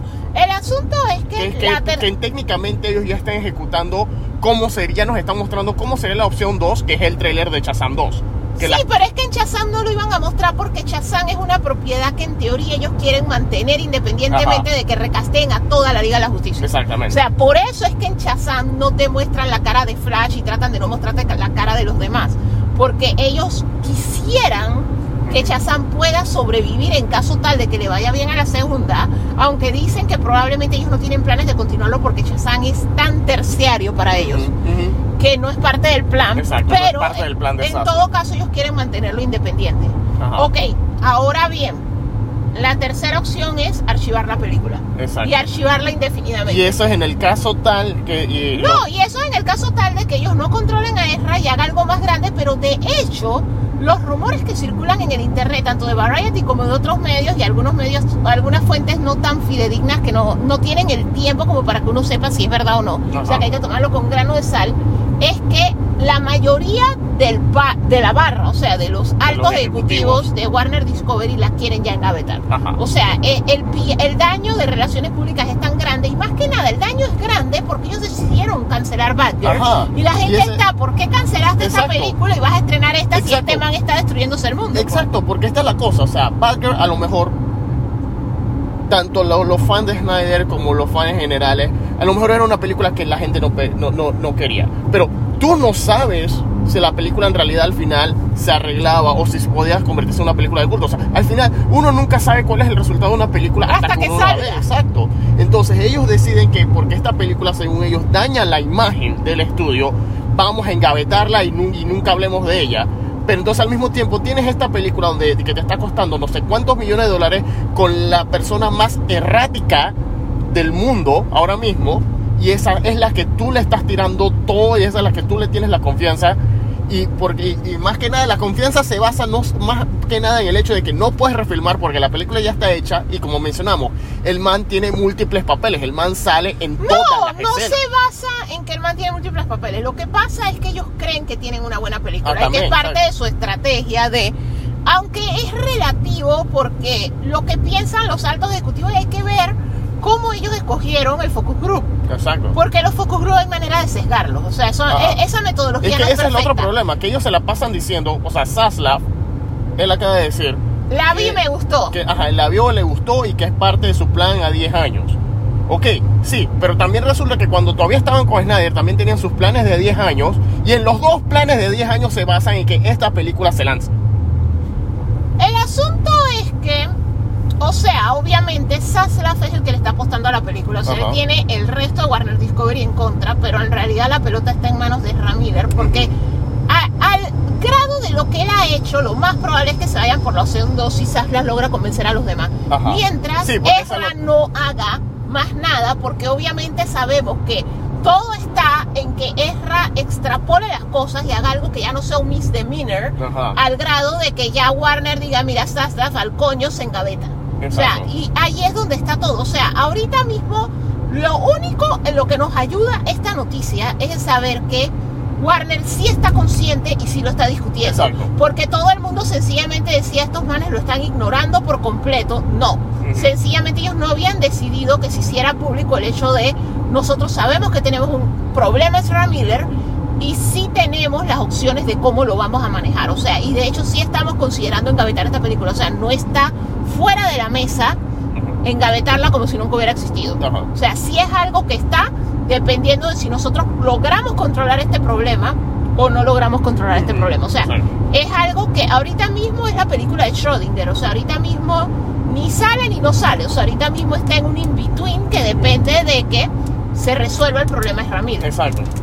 Es como tú es como dice Alicia, o sea, ahora mismo la decisión ya no está en Zaslav ni en Warner. La decisión depende de que en los próximos meses lo- la única noticia que salga de Ezra Miller es que el Está man en es- que está en terapia se terapia, disculpe se que disculpe hizo. y, y que explique por qué estaba haciendo toda esta vaina. O sea, esa es la única noticia que debería salir en los próximos, ¿qué? Dos a cinco meses, que es lo que en teoría es cuando empezaría ya, si la película Y que todavía no se revelen fecha. más cosas que él hizo hace tiempo. Exacto, porque esa es la otra cosa, que gran parte de las noticias que salen de Ram Miller son noticias que han estado surgiendo, que han, que, que han estado escondidas desde hace rato. Sea, Porque yo me imagino que Warner también tenía abogados y estaba pagando para que los escándalos no salieran. El problema es que llega un punto que es que, hey, ya lo tenemos que sentar frente a un juicio de sus peers y decidir si lo hizo o no lo hizo, si es culpable o no es culpable. Ese es todo el problema, porque lo que pasa era que era algo que ya habíamos hablado antes. El sistema penal de los Estados Unidos, las cosas tardan, no, no tienen una inmediatez. Entonces, al final de cuentas, Exacto, o sea, para que se den una idea, los que han visto la ley y el orden, o sea, recuerden que cada vez que hacen esas transiciones al, al juicio, tan tan, te ponen la fecha. Tantos meses, tantos, a veces coge hasta años. Ajá. El man de, el man que tiró a la esposa por las escaleras cogió 20 años. Exacto. O sea, al final de cuentas es horrible. O si no, un ejemplo más reciente, que era el que también estábamos hablando, que el, el, el individuo que, em, que atacó a Rick Moranis en, en Nueva York en el 2020, ahora es que lo, lo van a sentenciar, ahora en el 2022 es que lo van a sentenciar a sus cuatro, a sus cuatro años, de, dos años de cárcel creo que es. Pero no solo por haber atacado a Rick Moranis, sino porque él ya estaba golpeando gente en las calles de Nueva York. Me encontraron eso. No, pero por eso te digo, o sea, es un proceso dilatado. Exacto. Entonces, al final de cuentas, esperemos que no le salga más nada o que no haga más nada. Pero en realidad la película todavía está en un estatus de veremos. Exactamente. Porque sí es una situación de PR grande y como digo, o sea, la extrapoló más que cancelaran la otra película porque la gente empatiza muchísimo con el crew. Y que la gente está de que coño, esa película no te hizo nada, lo único que te hizo fue verse barata. Ajá. Porque al final de cuentas era lo que estábamos discutiendo, que los focus group y todos reaccionaron exactamente igual a Black Adam, pero Black Adam se ve fina. Exacto. O sea, al final de cuentas no es una cuestión de calidad como uno pensaría en términos de la película es buena, no. También es calidad en términos de que el producto se vea como un producto costoso, aunque sea un fiasco. Exacto, porque o sea, nosotros, quieren, exacto, porque quieren nosotros tener Sablaf, quiere tener DeLoreans Ajá. caros y se ve bonito aunque sean crap, Sí, exacto, pero no porque quiere la gran que se vea cheap. porque la otra cosa es que nosotros no sabemos quiénes son los que participan de esos focus group y de esos test screening. No, o sea, obviamente son gente, pero el punto a que me Gente que refiero, claro, el proceso de selección de la gente, a lo Ajá. que yo me refiero a que no es perfecto. A ti te puede salir en un focus group un grupo que es afín a una decisión y entonces al final el resultado está súper sesgado Ujú. porque no tuviste lo suficientemente filtros para que las personas no todos reaccionaran igual. Que O de sea, hecho este, este eh, Nostalgia Critic tenía ese chiste recurrente en sus videos que siempre te pone a los ejecutivos de, de los focus group. Que siempre te- el chiste recurrente es que ¿por qué esta película le pasa esto? Ah, bueno, porque la gráfica de medición de audiencia nos dice que esto es lo que es. Yo estuve por cuestiones laborales en Focus Group donde la decisión que salió fue la decisión totalmente equivocada y que el tiempo probó que era la decisión más estúpida del tiempo y compañías estuvieron a punto de quebrar por decisiones estúpidas por Focus Group en donde la gente que se seleccionó era gente que, o sea, literalmente todos estaban alineados con una decisión que era la decisión correcta. O sea, no eran representativos al mercado mayoritario. Ajá. Y, y era tan chistoso porque yo lo recuerdo. O sea, ya han pasado más de una década de eso. Y me da risa porque yo todavía estoy diciendo, ¿cómo pudo estar tan mal? O sea, y, y fueron varias sesiones y todas las sesiones llegaban a la misma conclusión y fue un producto que ya la gente ni recuerda que jamás haya existido el que el focus group decía que era. Y era porque todos eran muy alineados al hecho de cómo veían las cosas. Y yo te aseguro que toda esa gente compraron el producto que ellos inicialmente decían este producto no va a pegar y, y era eso, ¿no? Que muchas veces pasa porque no son metodologías perfectas porque de hecho aún en el azar hay ciertos factores que muchas veces todos eran muy similares. Eh, eh, es una metodología que tiene sus fallas, que de hecho por eso es que muchas veces la gente no prefiere usarla y a veces la gente prefiere usar plataformas online para, con- para investigar con grupos más grandes, porque obviamente entre más grandes, menos posibilidad de que todo el mundo sea igual. Entonces, de hecho, ahora hay plataformas online que son así, que te buscan y que ah, tú quieres 100 mil mexicanos para probar si esta salsa es el mejor sabor y ellos te los consiguen y te los consiguen variados y tú hasta puedes decir quiero de estas edades, quiero con estudio sin estudio, quiero esta proporción entre hombre y mujer, quiero esta proporción por rango de edad para ver si así logras que no se sesgue porque a veces te queda, como te digo, te queda el mismo grupo y entonces en realidad tú piensas que tienes un focus group y en realidad tienes una misma persona 30 veces. Ajá. Entonces el resultado no va a ser positivo porque como te digo, tienes la misma persona 30 veces. Y en realidad tú lo que querías era 30 puntos de vista, completamente distintos. Entonces, por allí más o menos es que va la cosa, pero como te decía, o sea, eh, es algo que pasa más frecuentemente de lo que se piensa. O sea, Exacto. literalmente pasa más frecuentemente de lo que se piensa. Exacto. Pero el asunto es que, de hecho, yo estaba leyendo en Reddit y la gente trajo a colación eso de que, man, que un focus group diga que una película es lo máximo, no es una razón para confiar. O sea, los focus group salió muy bien BBS. Ajá, Todos sabemos cómo le fue a BBS cuando actually estuvo en cines con De audiencia. hecho, de hecho, varias películas, y casualmente varias películas de DC les ha pasado lo mismo, que los críticos iniciales, las pruebas de los test screening, los focus group, todo el mundo dice que la película, la mejor mejor película, lo mejor que he visto de tu vida, exacto. Y cuando sale la película es plomazo en crítica, plomazo en taquilla, eh, infinidad de memes basados en que es un plomazo, o sea. Y eh, de hecho, de hecho, casualmente con esas dos, las dos de, de, de Batman Man vs Steel Superman y también le fue súper bien en Focus Group. Ajá. Esa película la rechazaron las audiencias.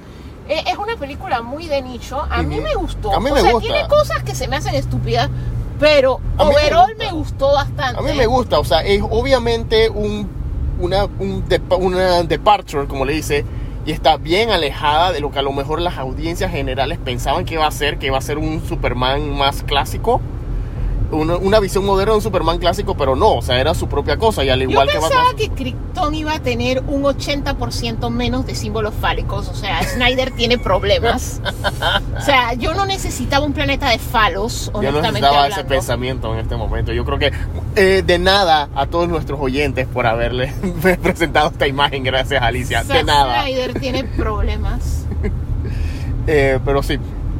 Eh, exacto, entonces ellos también dijeron que Batman, como tú dices, Batman es Superman y Liga de la Justicia, de hecho las tres, y Liga de la Justicia también dijeron la que se presentó en cine, que los focus group y que no sé qué, y que todo era, que un- un- eh, era un hit seguro. O sea, yo te puedo decir una vaina. Cuando yo vi Justice League por Ajá. primera vez, Dios mío, ajá, excepto por el bigote, ajá. Fue el mejor Superman de la trilogía. Porque el Snyder Cut yo lo amé. Exacto, le están Pero lo único que hace es mostrarme que Superman es OP.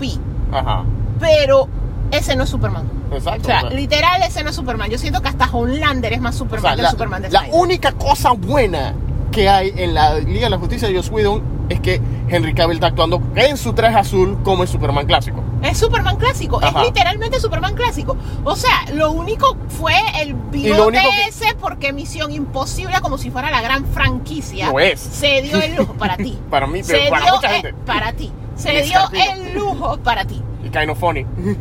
O sea, pero Kind of Funny ve crap y luego se creen los grandes gurús del cine. Ellos son gurús de videojuegos. Patrick Eh, Williams. ellos se tienen que ubicar. Ellos son grandes gurús de videojuegos. Patrick en cine Williams. les falta muchísimo. Y Patrick Williams. O sea, en cine les falta muchísimo. O sea, estamos hablando de Greg Miller, que quiere decir que el papi de las películas de acción y descubrió Die Hard hace como cinco años.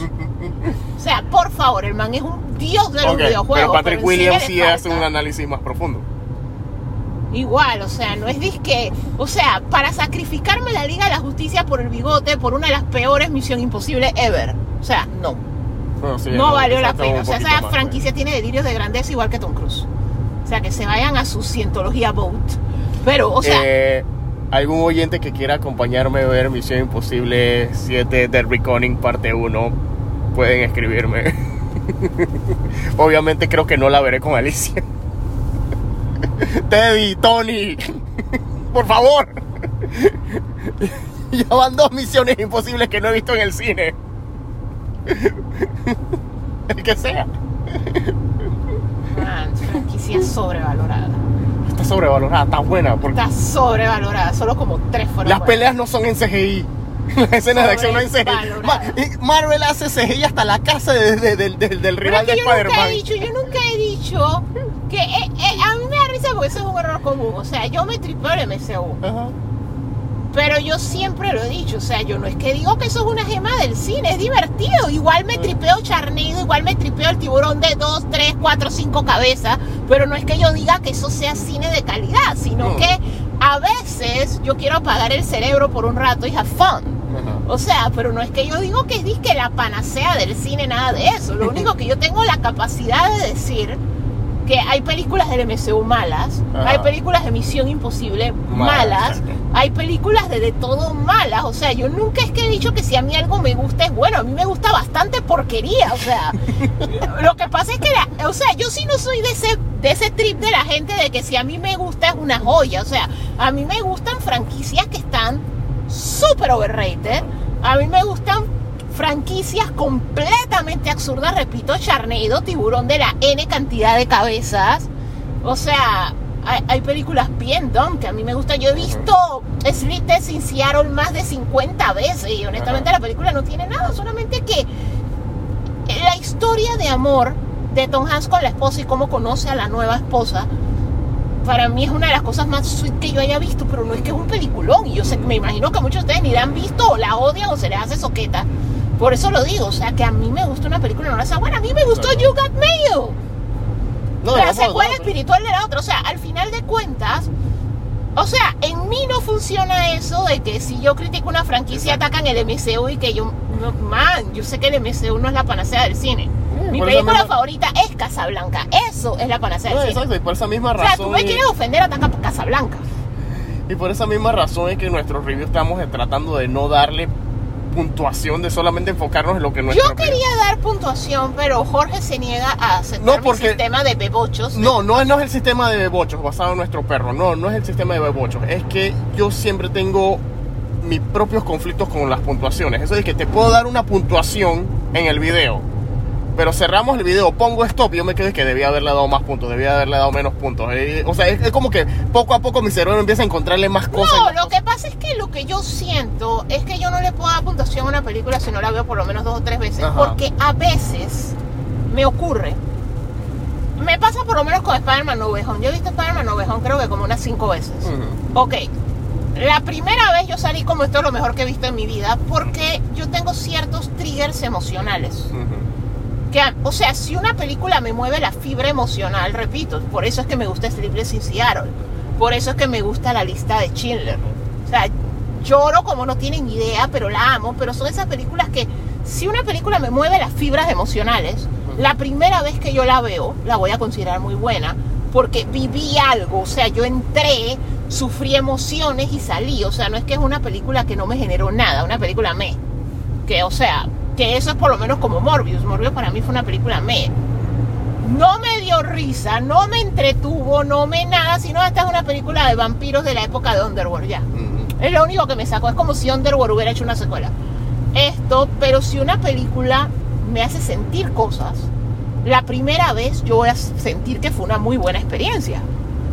Porque coño, o sea, me sacaste de mi rutina y de mi aburrimiento y me hiciste experimentar algo. Ok. Pero ya la segunda vez la emoción no es nueva. Ya, ya te vas volviendo parte de mi rutina. Entonces, ah, con, ah, con las subsequent viewings, yo soy más objetiva. Entonces, por lo menos, No Way Home puede que la primera vez yo le diera un 9 de 10. Ujú. La segunda vez ya puede que fuera un 8. La última vez que la vi de película de avión la semana pasada ya era como un 6. Ujú. porque ya la emoción pasó y ya yo estoy, es que ocurre muy rápido. Estos saltos no tienen sentido, o sea, ya la estoy viendo objetivamente porque ya todo eso, triggers emocionales ya no me funcionan, o sea, ya me inmunicé a la película porque ya la he visto suficientes veces que ya no me hace. Entonces, ahora sí la veo con todo y que, hey, eres una muy buena película del MCU, pero como película te falta. Ajá. Que es lo mismo que pasa con Doctor Strange. Doctor Strange el multiverso de la locura, la primera vez dije, chuzo, qué buena película de horror. Ya después dije, esto no hace sentido. Esto va muy rápido. Esto porque lo hicieron así. Ojalá no hubieran cortado esta escena. Esto no me gustó. O sea, y es, eso es lo único. O sea, yo para dar una puntuación sí necesito varias veces porque la primera vez a veces me voy con. Ah, no, y dependiendo de la, el, el humor de la sala. Sí, eh, eh, eh, Esa todo es la ese otra cosa. collectiveness Eh, Esa es la otra cosa. afecta. eh, Entonces hay eh, que irle bajando. eh, ver una película en la privacidad de tu casa versus ver la película en un público con un millón de fanáticos de, ese, de esa franquicia o ver una película con un fa- eh, en el cine con un público más casual. O sea, todo eso influye. O sea, nosotros- Porque lo que pasa, por lo menos en mi caso, yo soy muy empática. Ujú. Entonces puede que la película para mí sea la porquería más grande que he visto en los últimos años y un desperdicio Ajá. de dos horas. Pero si la sala se la va a tripear, puede Exacto. que yo en ese first viewing se me permee la emoción de la sala, porque yo sí Exacto. soy muy empática en ese sentido. Entonces, pero por ese tipo menos- de películas me conviene en- verla en- después yo sola en la casa y es viaje, que no. nuestro viaje la semana pasada que vimos dos películas que fue Super Pets que es una película que De hecho, para mí Super Pets fue mediocre. Jorge Ajá. se estaba riendo y yo dije, debo reírme. ajá Esto en serio da risa. O sea, a mí esa película me pareció súper estúpida. Crypto me cayó súper mal. O sea, Ajá. yo tengo opiniones sobre esa película. ujú. Yo quisiera que me devolvieran mis 18 dólares No, de mi entrada. sí porque Sí, porque tú sí la disfrutaste. yo sí la disfruté pero al día siguiente vimos Nope que también estaba la sala las dos veces vi- las dos salas estaban casi vacías. Pero yo no sí me la no fue no para mí no fue A mí me es un gustó, sintón. Nope sí fue no un fue sintón, una lo- es un Super sintón. Pets, en Dios especial mío. si la pones al lado Super Pets es un sintón pero Super Pets por es sí una misma de por sí misma Nope está muy buena o sea y creo que ya esta semana estrena pronto aquí en Panamá creo. Pero en pero por lo menos para que lo sepan no voy a spoilear pero por lo menos más para decirles no es la no se dejen engañar por los trailers o sea no, es hay la película es no es la película que ustedes creen que es No hay gente. pero es una es una alegoría al espectáculo y que lo que la gente hace por el espectáculo y ya de ahí no les puedo decir más nada por entonces Jordan Peele escucha este podcast y no nos cae encima No, en verdad no me gustó bastante. O sea, Super Pex, no sé. O sea, yo creo que a Super mí. Pets tenía yo creo que a idea. mí, desde niña, no me hubiera gustado. O sea, a mí, aún de niña, me hubiera aburrido. Pero no sé a un niño moderno. de un moderno tal vez O sea, me tiene algunas buenas ideas. Ajá. Eh, el villano es medio El interesante, el, creativo. terrapín rasurado ese. Pero.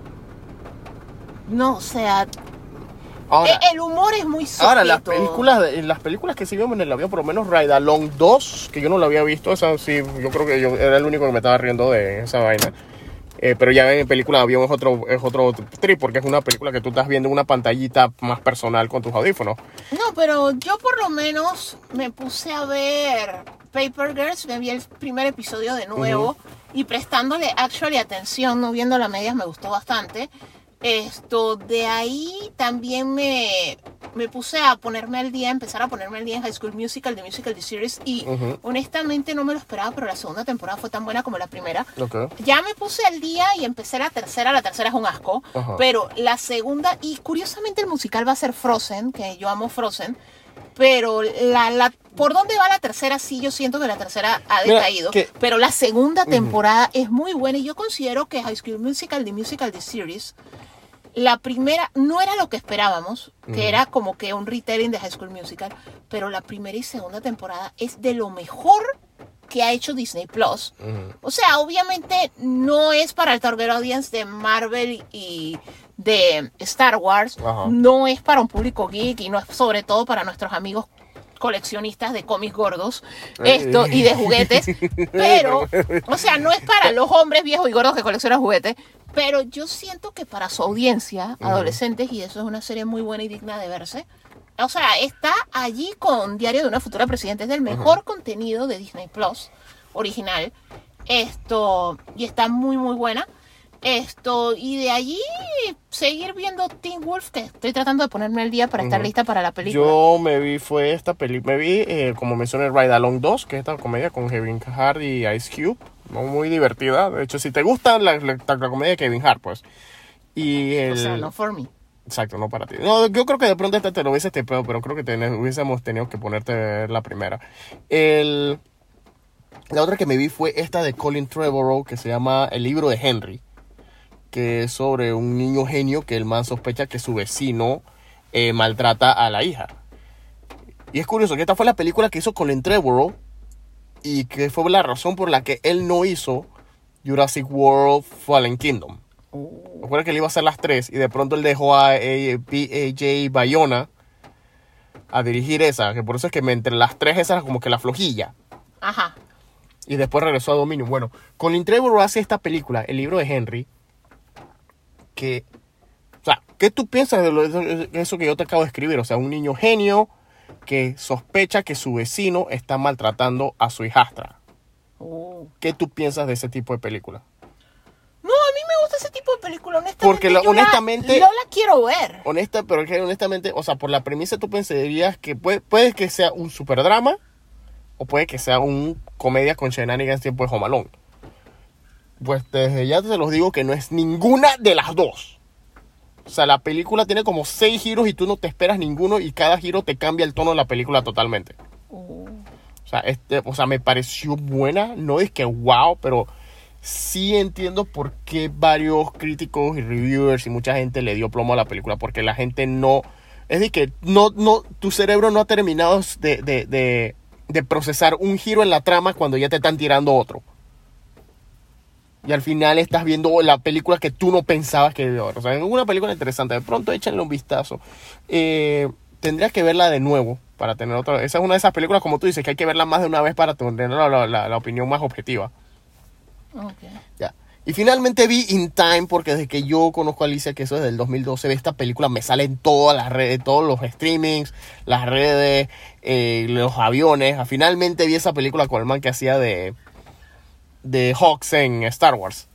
Que que este, y con esta Rachel McAdams. Que Sí, que esa yo la quiero ver, que esa es una del ciclo ese de películas de viaje en el tiempo. Ajá, que además tiene que él descubre que la familia del pueblo, los hombres de la familia del pueden viajar en el tiempo y es que todas las cosas que él hace para arreglar su vida por viajar en el tiempo, finalmente la vi completa. o sea, está divertida, está cool, está, norm- está- está normalona. Espérate, los hombres de su familia viajan en el tiempo. Lo, solamente los hombres O de sea, su familia. Esa, ma- ese ma- esa man hizo la misma película dos veces. Ah, sí, porque ella es la, de la, la esposa del viajero en el Pero en tiempo. el tiempo y él también solo los hombres de la familia. Por eso bueno, es que hay ellos una pueden gran tener diferencia. la hija. Hay una gran diferencia. En esta película ella no sabe que él viaja en el tiempo. Ella Ah, no- ok. No, porque es que la premisa de la otra es que ella siempre perdía a los bebés cuando eran varones. Ajá. Pero cuando quedó embarazada de la niña, por eso es que la niña sí nace. Ajá. Porque la niña no viajaba en el tiempo de una vez. O sea, la niña comenzó a viajar en el tiempo después, porque ella sí viaja en el tiempo, pero mucho después, que por eso es que ella conoce al papá, es por eso, porque ella viaja al pasado y lo conoce, pero solo podía tener hijas mujeres, porque las mujeres como que se desarrollaba el viaje en el tiempo Ajá. distinto. Los hombres no lo controlaban y las mujeres sí. No, Esa era la no, diferencia. en una esta, así. en esta son los hombres que viajan en el tiempo. Ella nunca sabe cuando él viaja en el tiempo. él- cuando él viaja en el tiempo, él aparece con la ropa que él está usando en el momento de su vida al que él viajó. Ah, no, pero perfecto, No, porque el otro aparecía en bolas por- aparecía en bolas, que bolas tenía por- que, el- y, tenía pero- que- y siempre aparecía en los mismos lugares, entonces lo que él hacía era que dejaba ropa. Ajá. Ajá, aquí el man simplemente se iba al lugar donde él iba a estar dentro de su propia línea de tiempo para hacer algún tipo de cambio. Pero tenía que hacerlo en, una- en un lugar cerrado.